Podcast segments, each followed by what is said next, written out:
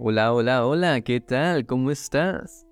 En el episodio de hoy de nuestro podcast de nivel intermedio, quiero que hablemos de un tema que puede parecer muy personal, pero que sin duda puede tener un efecto importante en tu proceso de aprendizaje del español y también en tu vida. Así que prepárate, porque se viene una ola de intensidad con Saru. no, mentira, no es para tanto. Pero bueno, te explico. Hoy quiero que hablemos de esas ocasiones en las que llegamos a un punto en nuestro proceso, puede ser en una relación con una persona, una cultura, un lugar o un idioma, en el que nos sentimos estancados y abandonamos la batalla. ¿Conoces estas dos palabras? Sentirse estancado o también el verbo estancarse significa llegar a un punto en el que no importa lo que hagas, no puedes continuar avanzando o mejorando. Es como estar corriendo en una de esas ruedas que siempre hay en las aulas para hámsters y ratones. Y bueno, es una sensación que nos frustra y nos hace perder mucha energía. La segunda palabra es el verbo abandonar, que es sinónimo de darse por vencido o rendirse. Las tres expresiones significan lo mismo, no continuar y dejar de intentar cumplir con un objetivo. Y te quiero hablar de esto no para que nos pongamos pesimistas, sino todo lo contrario, porque en mi experiencia, y especialmente con los idiomas y las culturas, desde hace mucho he comenzado a creer en las segundas oportunidades, en probar las cosas más de una vez. Y con un par de excepciones en las que he comprobado que definitivamente algo no era para mí, la mayoría de las veces el resultado ha sido muy positivo. Así que si estás listo, te cuento todo después de la intro. In this podcast for the intermediate level, I try my best to teach you Spanish in Spanish.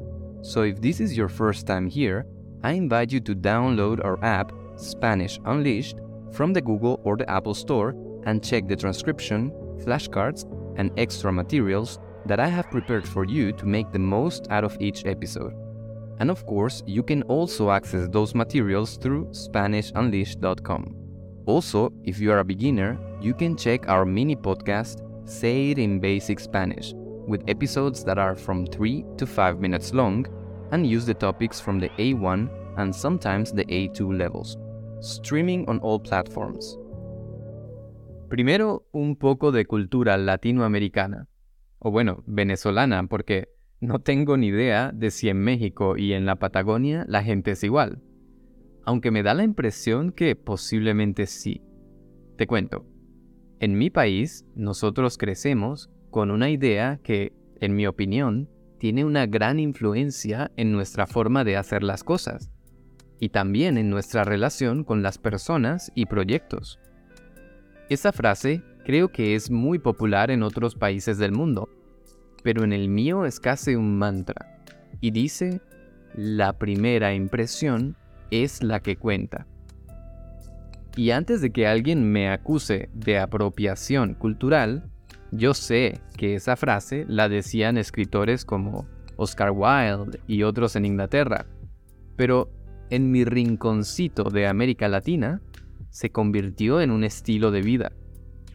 Verás, con esa idea de que la sociedad y las demás personas van a juzgarnos basándose en su primera impresión de nosotros, muchos latinos nos acostumbramos a cuidar mucho de nuestra apariencia y presentación en todo momento. Por ejemplo, por ahí se rumora que las venezolanas son muy bonitas. Y sí, hay chicas muy guapas, pero la realidad es que es más probable que te encuentres al maestro Yoda caminando por las calles de Caracas que a una latina sin maquillaje. de hecho, mi mamá, mis tías o mis primas puede que solamente quieran ir 5 minutos a la panadería o a la farmacia de la esquina. Pero te prometo que ni locas ponen un pie fuera de la casa sin haber pasado una hora en el baño poniéndose guapas. ¿Te imaginas? ¿Qué va a pensar el panadero si las ve con su look de las 5 de la mañana? Esto es inaceptable. Y con los chicos es igual. El otro día, uno de mis amigos alemanes me comentó que tiene un colega colombiano que cuando entra a la oficina tiene que abrir todas las ventanas, porque el olor a perfume es casi insoportable para un alemán. Y es que claro, los alemanes solo se ponen perfume cuando son unos abuelos, unos señores, o en ocasiones muy, muy, muy especiales. De resto, andan por la vida al natural, a veces hasta sin desodorante. Algo que en mi país solo harían los asociales y los hippies. Yo era igual. Aunque mi estilo siempre ha sido muy sencillo, siempre salía de mi casa perfumado, con la barba arreglada, y ni te cuento de lo que me preocupaba mantenerme en forma y hablar de una forma carismática en todo momento. Pero no me malinterpretes. No es que nosotros seamos vanidosos, aunque personas vanidosas también hay, sino que esto ya forma parte de nuestra cultura y de lo que esperamos de los demás y de nosotros mismos. Y obviamente, ¿qué pasa cuando una persona no encaja en ese estándar? Pues que nuestra primera impresión de ella no es muy positiva y probablemente evitemos relacionarnos con esa persona otra vez. Hemos juzgado a alguien basándonos en nuestra primera impresión. O como dice el dicho, hemos juzgado al libro por su portada. Pero hay que ser realistas. La vida es complicada y en muchas ocasiones cuando conocemos a una persona nueva, no la encontramos en su mejor momento. Por ejemplo, no esperes que yo huela a perfume si te conocí saliendo del gimnasio. O si he tenido un día de mierda, tampoco esperes que esté en mi mejor humor. E inclusive, si tenemos tiempo conociéndonos, es probable que tu primera impresión de mí haya cambiado con el tiempo para bien o para mal. Esta mentalidad de las primeras impresiones también se extiende más allá de las personas. Es muy común que una persona comience en la universidad, como yo, y cambie de carrera tres o cuatro veces, porque su primera impresión de los estudios no cumple con sus expectativas. Aunque el primer semestre en todas las carreras universitarias sea normalmente muy genérico y aburrido. O también personas que cambian de trabajo, de pareja o de proyectos cada dos por tres. Porque mm, al poco tiempo de comenzar, sienten que no es lo que ellos imaginaban. Por cierto, ¿conoces la expresión un 2 por 3 Es una frase que se usa para decir que algo pasa o algo cambia en muy poco tiempo. Por ejemplo, mi hermano siempre termina su tarea en un 2x3. O no te preocupes, tengo el proyecto listo en un 2x3. O también, ella cambia de novio cada 2x3.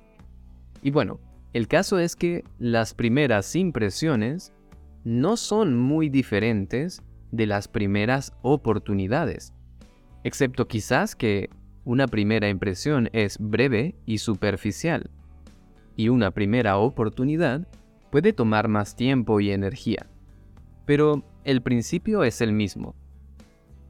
La primera vez que tenemos una experiencia, todo es nuevo, sorprendente, de una forma positiva o a veces negativa. Estamos fuera de nuestra zona de confort. Nos estamos adaptando y, reconociendo un entorno nuevo. Y por eso pueden pasar dos cosas. Que nuestra primera experiencia parezca ser mucho mejor de lo que realmente es, o todo lo contrario, que parezca mucho peor. A mí me pasó de las dos formas con Alemania y con el alemán. La primera vez que aprendí alemán me pareció una tarea casi imposible. Era una lengua con una estructura gramatical súper complicada para mí, porque nunca había aprendido una lengua con casos y declinaciones. Además, las palabras eran súper largas y no podía pronunciar la mitad de los sonidos correctamente. por cierto, ¿te diste cuenta que dije todo esto en imperfecto? Hmm, es porque es una opinión en el pasado, una opinión que ya cambió. Esta también es una de las funciones de ese tiempo gramatical. Y bueno, cuando me vine a Alemania a continuar aprendiendo alemán, mi primera impresión de la lengua no mejoró mucho. De hecho, me recuerdo sentado en ese salón de clase sin entender nada y pensando que yo debía ser un completo idiota. Porque si tanta gente hablaba ese idioma, no podía ser tan complicado, ¿no? más y más historias en imperfecto para ti. Pero adivina qué. Cuando volví a Venezuela, me tomé unos meses de pausa y regresé a Alemania para continuar, todo cambió. De pronto comencé a entender más y más. Mi intuición lingüística comenzó a funcionar mejor y sin darme cuenta, aprender alemán se me hizo más fácil. ¿Te imaginas qué hubiera pasado si yo hubiese renunciado completamente al alemán por esa primera experiencia? Hmm, los últimos 10 años de mi vida hubieran sido muy diferentes y de seguro no estaría aquí ayudándote a aprender español. Ahora, mi primera impresión de Alemania como país fue todo lo contrario. Cuando llegué aquí por primera vez, la gente me parecía súper amable. La seguridad y la limpieza en las calles me sorprendió mucho. Y nunca había visto un sistema tan eficiente y organizado. En cambio ahora, que ya tengo 10 años viviendo aquí, mi primera impresión ha cambiado radicalmente. Y no veo la hora de irme a otro país. Thank you for listening to Say It in Spanish. If you like this episode so far, don't forget to hit the like button and share this episode with your friends. Also, remember that you can find the full transcription and the ad free version of this episode, as well as the flashcards and extra materials that go with it, in our app Spanish Unleashed. Or you can visit SpanishUnleashed.com for information about our group and private lessons. Thank you for your support, and let's continue with the episode. Vamos. Lo mismo pasa en las relaciones. Fíjate que hace poco Ben Affleck y Jennifer López comenzaron a salir otra vez. Ellos ya habían tenido una relación larga hace muchos años, con un final catastrófico que terminó en un divorcio. Pero al parecer, unos años más tarde, las cosas han cambiado y Jennifer dice que Ben ahora es más maduro y un mejor esposo. Claro que nunca sabemos cómo continúa la historia, pero si ellos no hubieran decidido darse una segunda oportunidad, nunca podrían saberlo. Pero ¿y esto qué rayos tiene que ver contigo y tu español? Bueno, muchos de mis estudiantes me cuentan que se sienten estancados en una etapa de sus vidas en las que no pueden progresar. Muchas veces se trata del español, y otras veces de cosas más personales. Y yo siempre les digo, mira, yo creo en las segundas oportunidades. Así que si yo fuera tú, haría la prueba una vez más, pero de una forma distinta. Y esto es un punto clave, porque por allí dicen que solo un loco espera resultados diferentes haciendo exactamente lo mismo, ¿no? Esto es esencial, y es por eso que en el caso de una relación, un proyecto o a veces un idioma, es buena idea tomarse una pequeña pausa para repensar las cosas, cambiar de estrategia y recuperar la energía. Llamémosle una parada estratégica, como cuando en las carreras de Fórmula 1 los autos tienen que parar para cambiar las ruedas y hacer todos los ajustes técnicos necesarios para continuar. Y concretamente con el español hay tres formas de darse una segunda oportunidad de manera eficiente. Primero, con un cambio de estrategia. Yo lo hago mucho con los idiomas. Cuando me frustro de estudiar con libros, aprendo chateando con amigos. Busco un tutor, veo series, escucho podcast, aprendo en el contexto. Y lo contrario también.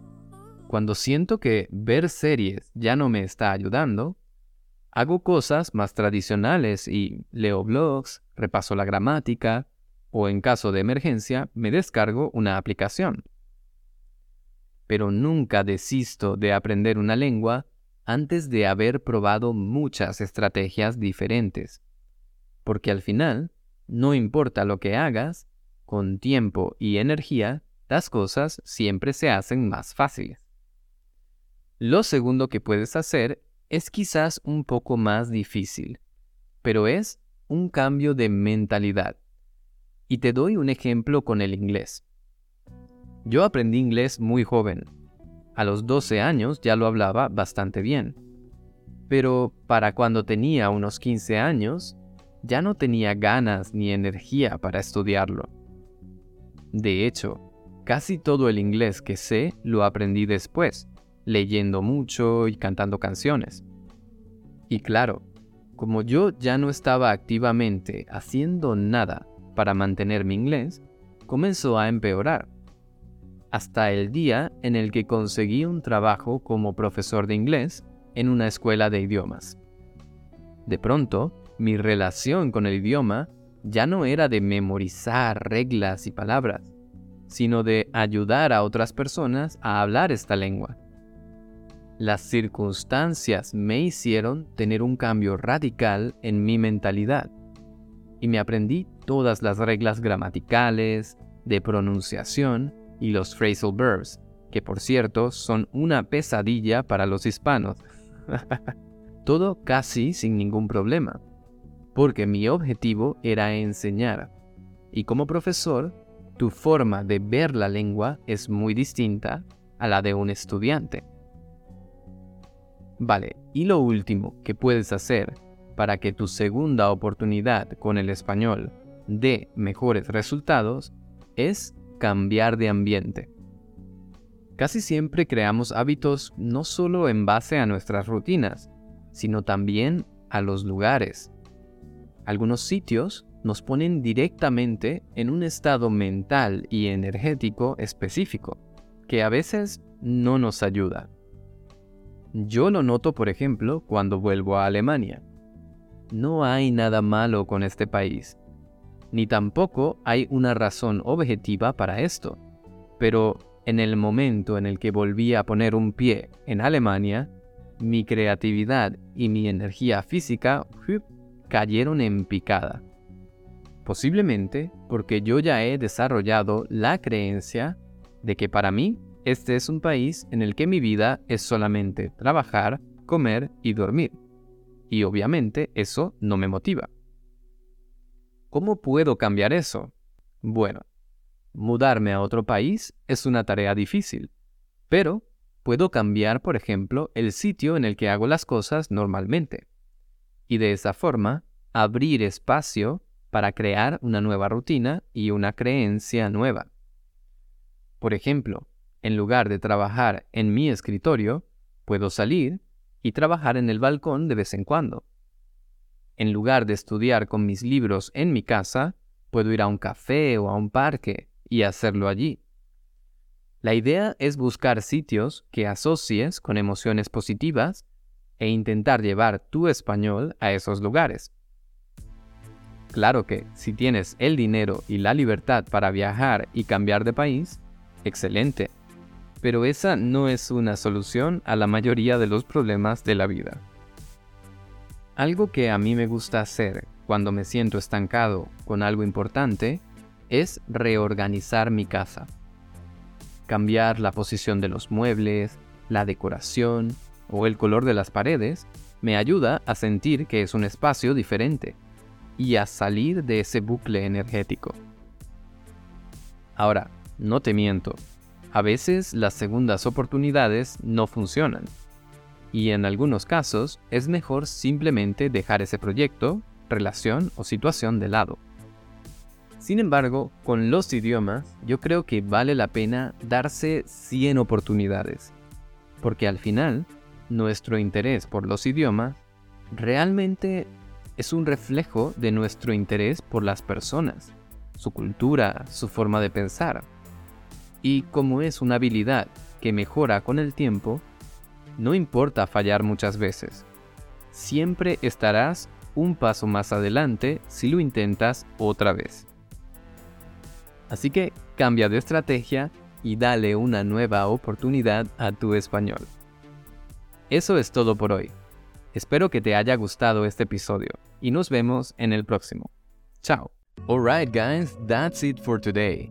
Remember to visit SpanishUnleashed.com or download our app Spanish Unleashed to have access to the ad-free version as well as the transcription and the flashcards of this episode.